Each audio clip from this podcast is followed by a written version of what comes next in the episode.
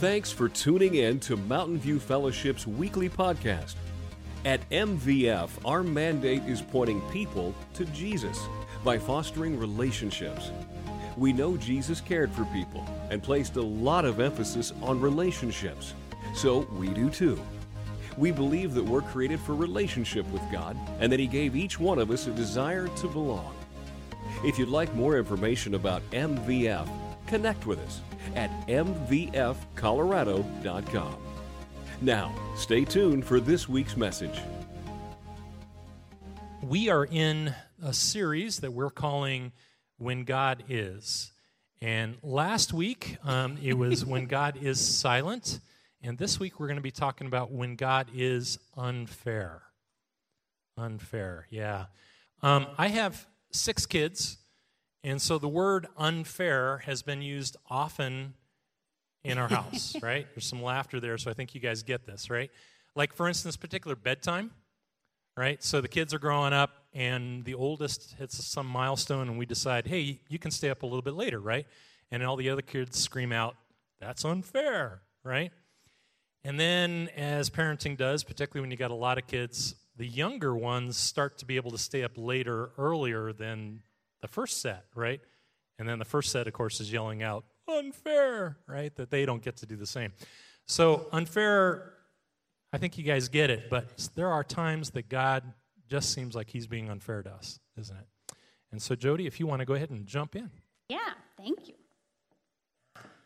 So, when God is unfair, we say when, and I think we say when, knowing that there must be some times where we feel God is fair or life is fair. So, for example, we might think it's fair when we get the bonus check at the end of the work year. Um, teens, you probably thought it was fair when you got a car on your 16th birthday. Um, we think it's fair when a criminal is convicted, found guilty, and um, is put into jail. We don't think it's so fair when we're the ones who did not get the bonus check. Uh, teens, you probably don't think it's too fair if you're the one who didn't get the car and you've been doing a ton of side jobs to try to earn money for a car, or heaven forbid, you even have to drive your mom's minivan. Um, and if you are the one found guilty and you're facing some consequences for maybe just one stupid mistake, one dumb decision, that is now altering your life a little or a lot. So it seems that fairness is relative to which side you're on, right? What, uh, how you view the situation. It doesn't seem fair if you've been a Christian for most of your life and you're tithing and you've served the church and you get into heaven, and then the same is true of the convicted felon who maybe has a four page rap sheet and he sat in jail for about 20 years and then placed his faith in Jesus. That's not fair. Or is it? I would say it's just as unfair that a Christian is saved by God as it is a criminal, or anyone for that matter. God is unfair in the most beneficial and good way did I just hear that right? Is that what you're thinking? She just said God is unfair and it's a good thing? Yeah. We should actually be grateful and thankful that God is unfair to us. like uh, Pastor Mike said, we're going to be in Romans a lot. You can head there now. Uh, we're going to be in chapter 3. Romans chapter 3, New Testament. Or pull up your app and it should pop right up. Verse 10 tells us, um, as the scriptures say, so we know it comes from somewhere else. It actually comes from Psalm 14. And it says, There is no one righteous, not even one. And if you go down a little to verse 23, it tells us that all have sinned and fallen short of the glory of God. And then up a little bit back to verse 9. All are under sin. All mankind is guilty. You and me sitting here, the criminal in the prison cell, all are under sin. Okay, so Paul is making clear all have sinned. And he moves through Romans telling us that there is this wrath from God towards all ungodliness and all unrighteousness. Okay, there's a judgment by God, and God is going to render a judgment to each person without any partiality. There will be no special treatment, no exception. So, up to this point in the letter, Paul has been making this case, as well as he is going through and he's shutting the door on every argument that anyone in his audience might have as to why they would be an exception. So, in context, for Paul's audience, they think that maybe because they're Jews, right, they're the Israelites, they're chosen by God, they've been given the Mosaic law, they have circumcision as a sign of the covenant, that they would not be found guilty. And maybe they wouldn't, and that they would even escape the judgment. Now, for us, now, in our time and culture, people still think they can escape judgment. And lots of times it's just because we don't even think we should be judging. And then also because people feel that they're mostly good. Or at least they're better than so and so. So in our culture, we tend to want to believe that people are mostly good. And we think that God wouldn't send a mostly good person to hell. That doesn't seem fair. And we often hear that. God is unfair to send good people to hell. To clarify, God does not send people to hell. People choose not to acknowledge God. The scripture is quite clear that God wants none to perish. Right? He goes and he leaves the 99 to save the one. Reality is that God would be more unfair if he let sinners into heaven. That is what would be unjust. Have you ever thought of it that way? That God would not be a God of justice if he let sinners into heaven. So, for all sinners, and there is a judgment for all who are under sin, how do we get out from under sin? Can we get out from under sin? In Romans chapter 3 verse 21, there are two really good news words. But now. Because up until this point, Paul, he's not painting a very good picture. And he says, but now. But now God has shown us the way to be made right with him without keeping the requirements of the law as was promised in the writings of Moses and the prophets long ago. So, if you remember, this summer we studied the commandments, Ten Commandments. They're part of the law, and it was given by God to the Israelites or the Jews, and they were supposed to abide by it. We fast forward to the New Testament, and Jesus tells us in John 14 6, I am the way, the truth, and the life. No one comes to the Father except through me. So there are two ways to eternal life Jesus, I am the way, the truth, and the life, or we never break any part of the commandment, right? We totally and completely follow every minute of every hour of every day of every year, your whole life, all of the law. I don't know about you, but I can't keep the law. I have no hope of righteousness except Christ. Verse 22 says, We are made right with God by placing our faith in Jesus Christ. And this is true for everyone who believes, no matter who we are. Yet God, with undeserved kindness, declares that we are righteous. He did this through Christ Jesus when he freed us from the penalty for our sin. For God presented Jesus as the sacrifice for sin. People are made right with God when they believe that Jesus sacrificed his life, shedding his blood. Okay, let's break that down a little bit. A price had to be paid for sin, right? Scripture tells us the wages of sin are death. So Christ's death on the cross was a payment to redeem you and me from death. And that's what we deserve as a result of our sin. The sacrifice of Christ was to satisfy God's wrath on sin. And in our place, Christ soaked up all of God's wrath. It's like this sponge, he just took it all in. And there's no more left for you or for me. Let's use that criminal justice system again for an analogy. So we have God, he's the God of justice. He cannot let sinners into heaven. So picture a courtroom. God is there, he's the judge, and Christ is there and he's off to the side. All your sin is laid out to bear before the judge. Okay, so gossiping about your neighbor's marriage, coveting your neighbor's new car, cheating on that test in high school, looking at pornography or any other sexual sin. Maybe not going back in the grocery store to pay for an item that the checker missed in your cart. Some crude humor at work with the guys. Making your job a priority or an idol before God on and on and on. The evidence is stacked against you. The evidence is stacked against me. We're all guilty. But Christ, He's there on your behalf. You placed your faith in His work on the cross. Where was all that wrath poured out? On Jesus, on the cross.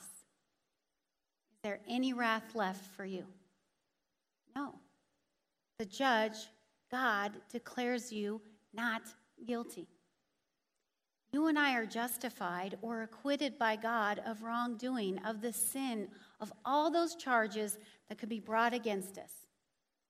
They're all taken from us. And instead, they're given to Christ. And Christ's righteous status, his sinless status, is given to us. And this whole transaction is a free gift of grace by a loving God. Fair or unfair? Unfair. God is unfair, it's because he cares. Grace, that unmerited favor that he gives us. So, unmerited favor. We celebrated a birthday in our family this weekend, and I got to thinking, why do we give birthday presents to her? I'm the one who did all the work on the day. Right? Like we just we give birthday gifts, no reason. Okay. And then we have mercy, not getting what you deserve. Right? So the cop, the police officer, he pulls you over. You were indeed speeding, and he lets you go with a warning. You did not get what you really deserved. You and I, we didn't do anything to deserve the not guilty sentence. As a matter of fact, you deserve the, you deserve the guilty sentence. I deserve the guilty sentence, but in God's mercy, Christ took it for us. Now, in our American culture, I would say that there are more people, and it's usually subconscious, that think along the lines, well, it's kind of fair that he saved me. Because I'm mostly good and I'm not as bad as, right? We take God's mercy and His grace way too lightly. But then there's some of us, and there are some times in our lives where we really do say, God, why me? And maybe you have some things in your past or you're going through something, and you do question and you ask, why would God plan and send Christ to die for me and all my ugly sin? Why would he declare me righteous? And when we view it this way, when we really take it in, it isn't fair. It isn't fair that God would let me or let you into heaven. I am a selfish sinner. And if the standard is total holiness and perfection, then I've got nothing to bring. And even when I prepared this message and I, you know, you're singing those songs, it should bring us to tears. It did bring me to tears, but we should have a love and a gratitude at the unfairness which counts us as righteous. Christ died for all of us who place our faith in his sacrifice on the cross. Because when God is unfair, he still cares. And how else do I know that God cares in his unfairness? God was unfair to his own son. Christ did nothing wrong. He lived a sinless life. He left the majesty and the splendor of heaven to be born in a dark and smelly cave. He suffered the beatings and the cruel death on the cross. Was naked and hung in shame alongside the road for all to see. If you turn to Luke, Luke 23, we're going to see here in the book of Luke that Jesus is brought before Pilate, and three times Pilate is going to declare Jesus not guilty. So the first time in chapter 23, verse 4, Pilate says, I find no guilt in this man. And they send him off to Herod, who sends him back to Pilate. And he, Pilate, announced his verdict You brought this man to me, accusing him of leading a revolt. I have examined him thoroughly on this point in your presence and find him innocent. Herod came to the same conclusion and sent him back to us. Nothing this man has done calls for the death penalty. So I will have him flogged, and then I will release him. That's not enough for the crowd. They are in an uproar and they want Jesus crucified. For the third time, he demanded, Why? What crime has he committed? I have found no reason to sentence him to death. But the crowd continues shouting, Crucify him. So Pilate turns him over to the crowd and hang Jesus on a cross.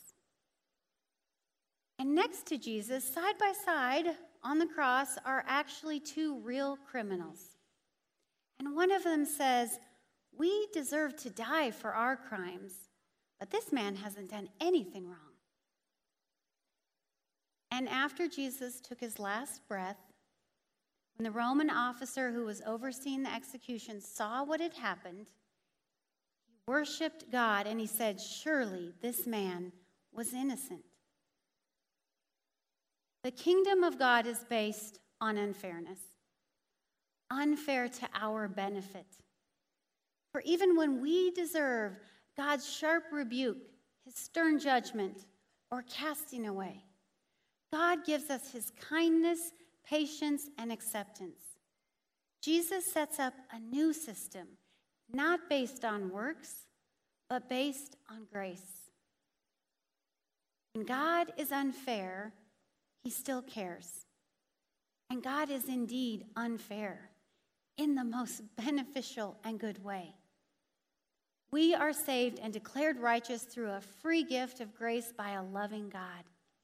His grace not only changes us and shapes us for eternity, but also for living here on earth in a fallen world. So, what Jody just shared is the most important message for you to hear this morning that God's grace is unfair and it's to our benefit. And of course, that grace can only happen in your life if you've accepted Christ, if you've taken that step and have believed in Him and have asked Him to be your Lord and Savior. And then that grace is available to you forever. The second part of the message that I'm covering is really about how to deal with life now. Grace is how we get into heaven and, and how we'll spend eternity, but even in this life, grace is something that we need. It's something that helps us live. Uh, Jody mentioned that we live in a fallen world. And, and what that means is that when God first set up the world and creation, everything was perfect. But when sin entered, it started to taint and to change the whole place. And that has caused all sorts of outcomes. For instance, there wasn't any pain in paradise, but there certainly is pain in this life today. There, there wasn't any disease, and yet we deal with disease all the time. And there wasn't evil. Evil is one of those things, God didn't create evil. Evil is the absence of God, just like dark is the absence of light. It's something that when we choose to go our own way, to deny God, to, through our own selfish means, move forward, um, that's when evil happens. And that's the fallen world we live in. And there's consequences every day for us. trouble comes. Uh, you don't have to seek it out. When you seek it out, it shows up. When you don't seek it out, it still can show up. You see, the thing is, the Bible doesn't look at pain and suffering as cyclical. It's not like the standard of how life always is. There's other religions that kind of look at the, you know, the yin and the yang. You can't have happiness without sorrow and those sort of things, but that's not Christianity. See, Christianity sees pain and suffering as a linear thing. It wasn't at the beginning, and it won't be at the end. It's just where we are right now. In fact, when we look at the end in Revelation 21 4, we see that he will wipe every tear from their eyes, and there'll be no more death, or sorrow, or crying, or pain. All of these things will be gone forever. That sounds great. But we don't live there yet. We're not in that new heaven and the new earth. We're in this one that's tended by sin, by, by sin. And so we have to deal with things a little different. We live in a chapter of God's big story that includes pain and suffering, and God seemingly being unfair. Is this whole situation unfair? You bet. But it gives us an opportunity to love, to trust God in a totally different way when we have to rely upon Him to get through something. You see, being a Christian doesn't mean that life is easy street, that everything we go through is just going to be cake and not a problem. The Apostle Paul is an example of that. You know, he, he lived his life to the fullest, pursuing God, telling people about who God is, trying to, to basically show what righteousness was and to teach grace. And yet, he went through some horrible things. He was nearly stoned to death. He went through multiple shipwrecks. He was bitten by snakes. He, he had to go through cold and pestilence and hunger. And yet, in 2 Corinthians, he wrote, We are pressed on every side by our troubles, but we are not yet crushed. We are perplexed, but not driven to despair. We are hunted down, but never abandoned by God. We get knocked down, but we are not destroyed. One of the songs we, we sang earlier talked about not being forsaken, not being left behind. Even when we have troubles, God is with us although it seems unfair that he doesn't just lift those troubles from us.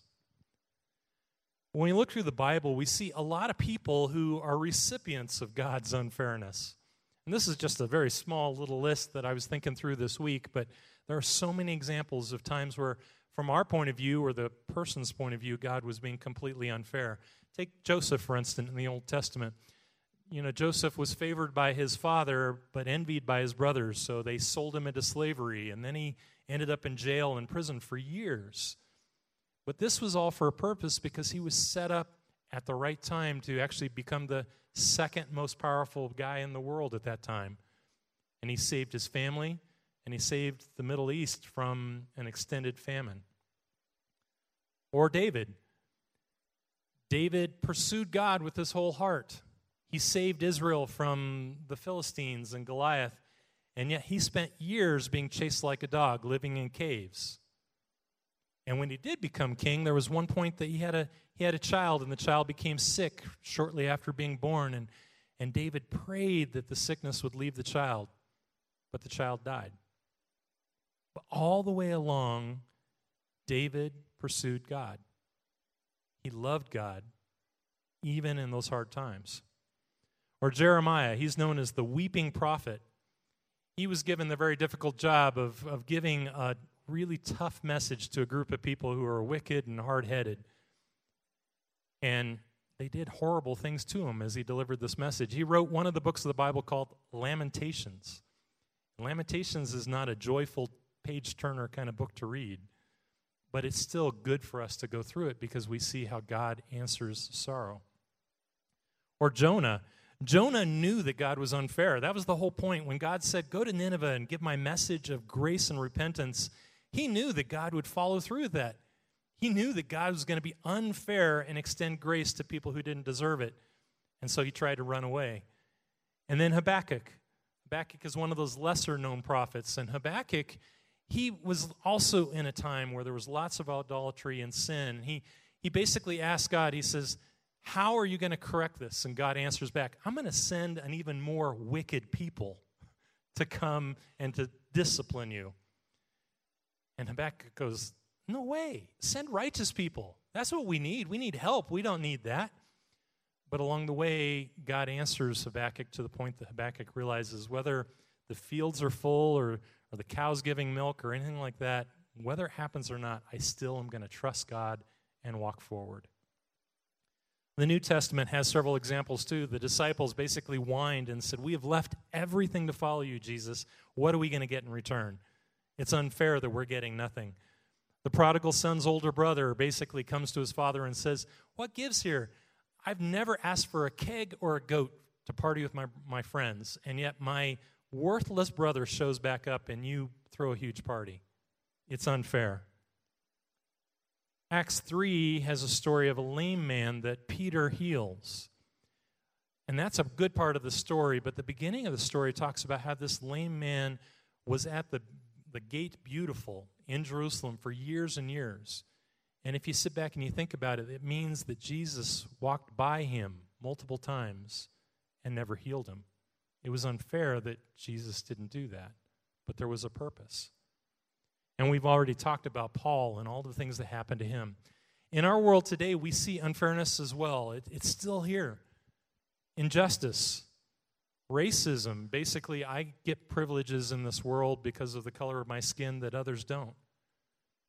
This last week, we marked the 18th anniversary of the unfairness of some people hijacking a plane and flying it into several buildings to kill people. That's unfair. It's unfair that often drunk drivers will kill somebody and yet they survive the accident. It's unfair that throughout the world today there's persecution for people following Jesus. If you go into the, the regions of West Africa, there are people who are slaughtered there every day for following Christ. There are kids growing up in households filled with abuse that they can't escape. It's unfair.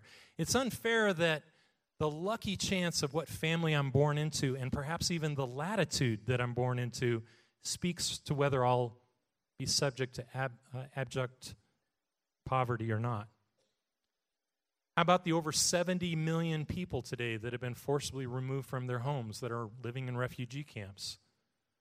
Or healthcare, people that are sick but can't afford to be seen, or people who are sick and there is no health care available for them where they live, or people that are sick and there's no cure. Basically, this unfairness I kind of look at as all being various forms of pain and suffering. And if you read the Bible, it will say we will go through pain and suffering at some point. It's not a question of if, but it's when and perhaps what severity. Lately, God has been speaking to me in particular about physical health, about his unfairness in that area. Why some people deal with things and some don't. While some kids have cancer while some pregnancies don't unfairly end with a born baby, but are miscarriage instead, it's unfair that there are people, even in our church, who have chronic, uncurable pain every day. And it's unfair that there are some people who are sick and they go through horrendous treatments and the end still end up in hospice. It's not fair that God isn't stepping in. As I've been studying, I've been kind of looking at different reasons why God does heal. And I think there's two of them. There's times where he'll step in and he'll miraculously heal somebody, and the first reason is for his glory. When he does that, it shows that he is sovereign, that he is in control of everything, and he can change the natural order to heal somebody. It shows his power but more importantly, it shows his glory in that he is glorified because an unbelieving world sees a miracle and it points to him. It's the only thing that they can say happened was God stepped in. The second reason that God will heal is his love. I think love is his greatest attribute. There are times that purely because of his love, he will step in and he'll heal somebody. We know he wants to end pain and suffering for all of us. We know the end game. We know the story that, again, when the new heaven, new earth comes, that it'll all be gone. But even in this life, there are times where he steps in and he does that for somebody, and I think that's because of his love for us. He wants what's best for us. Now, there are some reasons I think that I've kind of seen in Scripture as well as to reasons why God doesn't heal. And not surprising, the reasons are the same two points. God's pretty consistent. Sometimes He doesn't heal because of His glory. Because when we step into troubles and suffering and we have to rely upon God to get through, it glorifies Him. It points people to Him because they can see a hope in us that they don't otherwise see. It gives us an eternal perspective that lets us see people the way God sees them and be able to help. And the other thing is His love for us. There's times where He doesn't heal, which sounds horrible, but He still loves us. He wants what's best for us, even if that means going through a hard time for now and in this life. Because again, in God's perspective, this life is just a blip in time compared to eternity. When God is unfair, He still cares. One way to help understand this in terms of this healing piece is you are not the central character of your own story. Jesus is.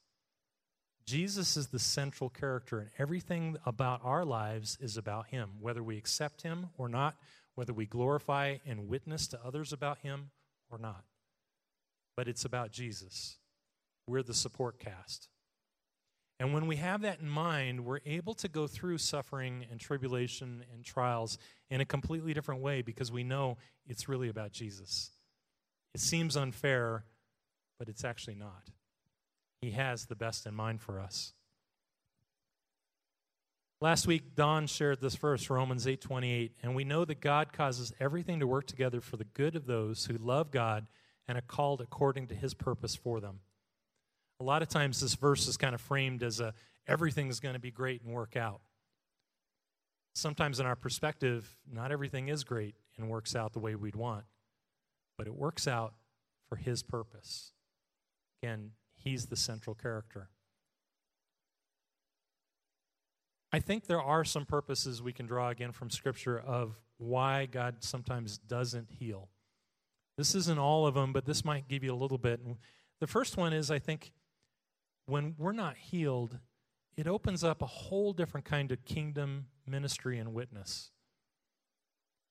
This is towards that thing of not healing for his glory.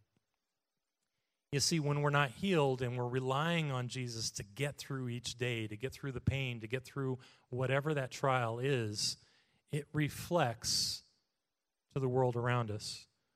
Paul said, through suffering, our bodies continue to share in the death of Jesus so that the life of Jesus may also be seen in our bodies. Basically, when we go through something hard, we get to reflect the love and the grace of, of Christ to show others the hope that we have.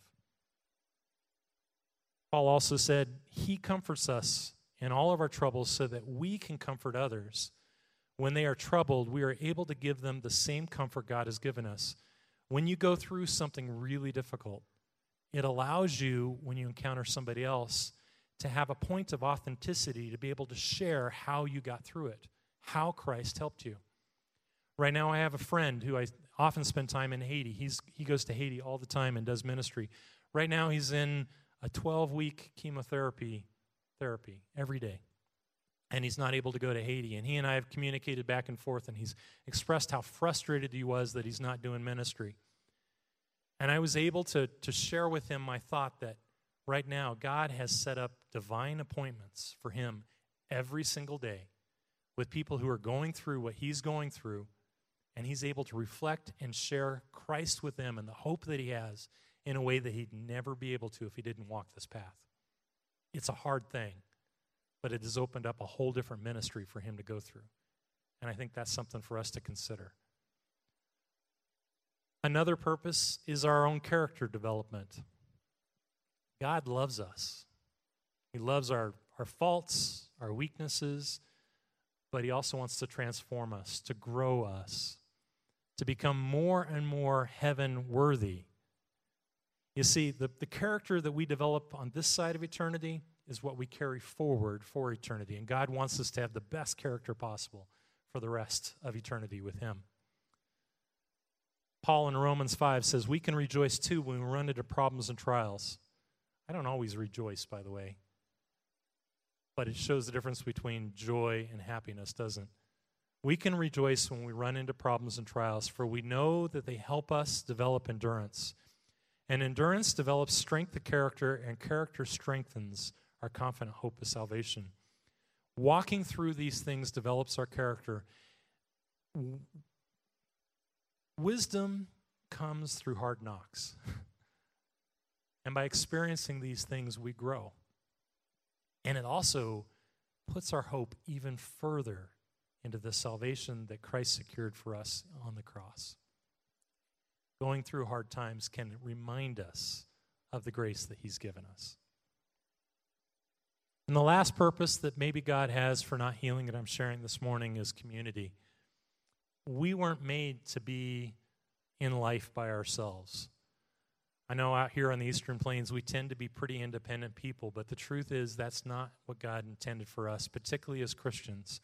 Instead, we're supposed to share each other's burdens and in this way obey the law of Christ.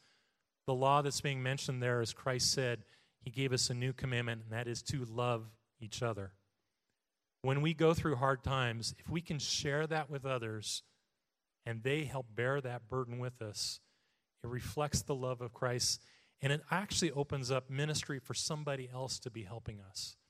It's often really hard for us to ask for help. And so I'd say one thing we have to do as a church is when you're going through a hard time, use those connection cards, use your life group, use your Bible study to say, I'm facing something tough.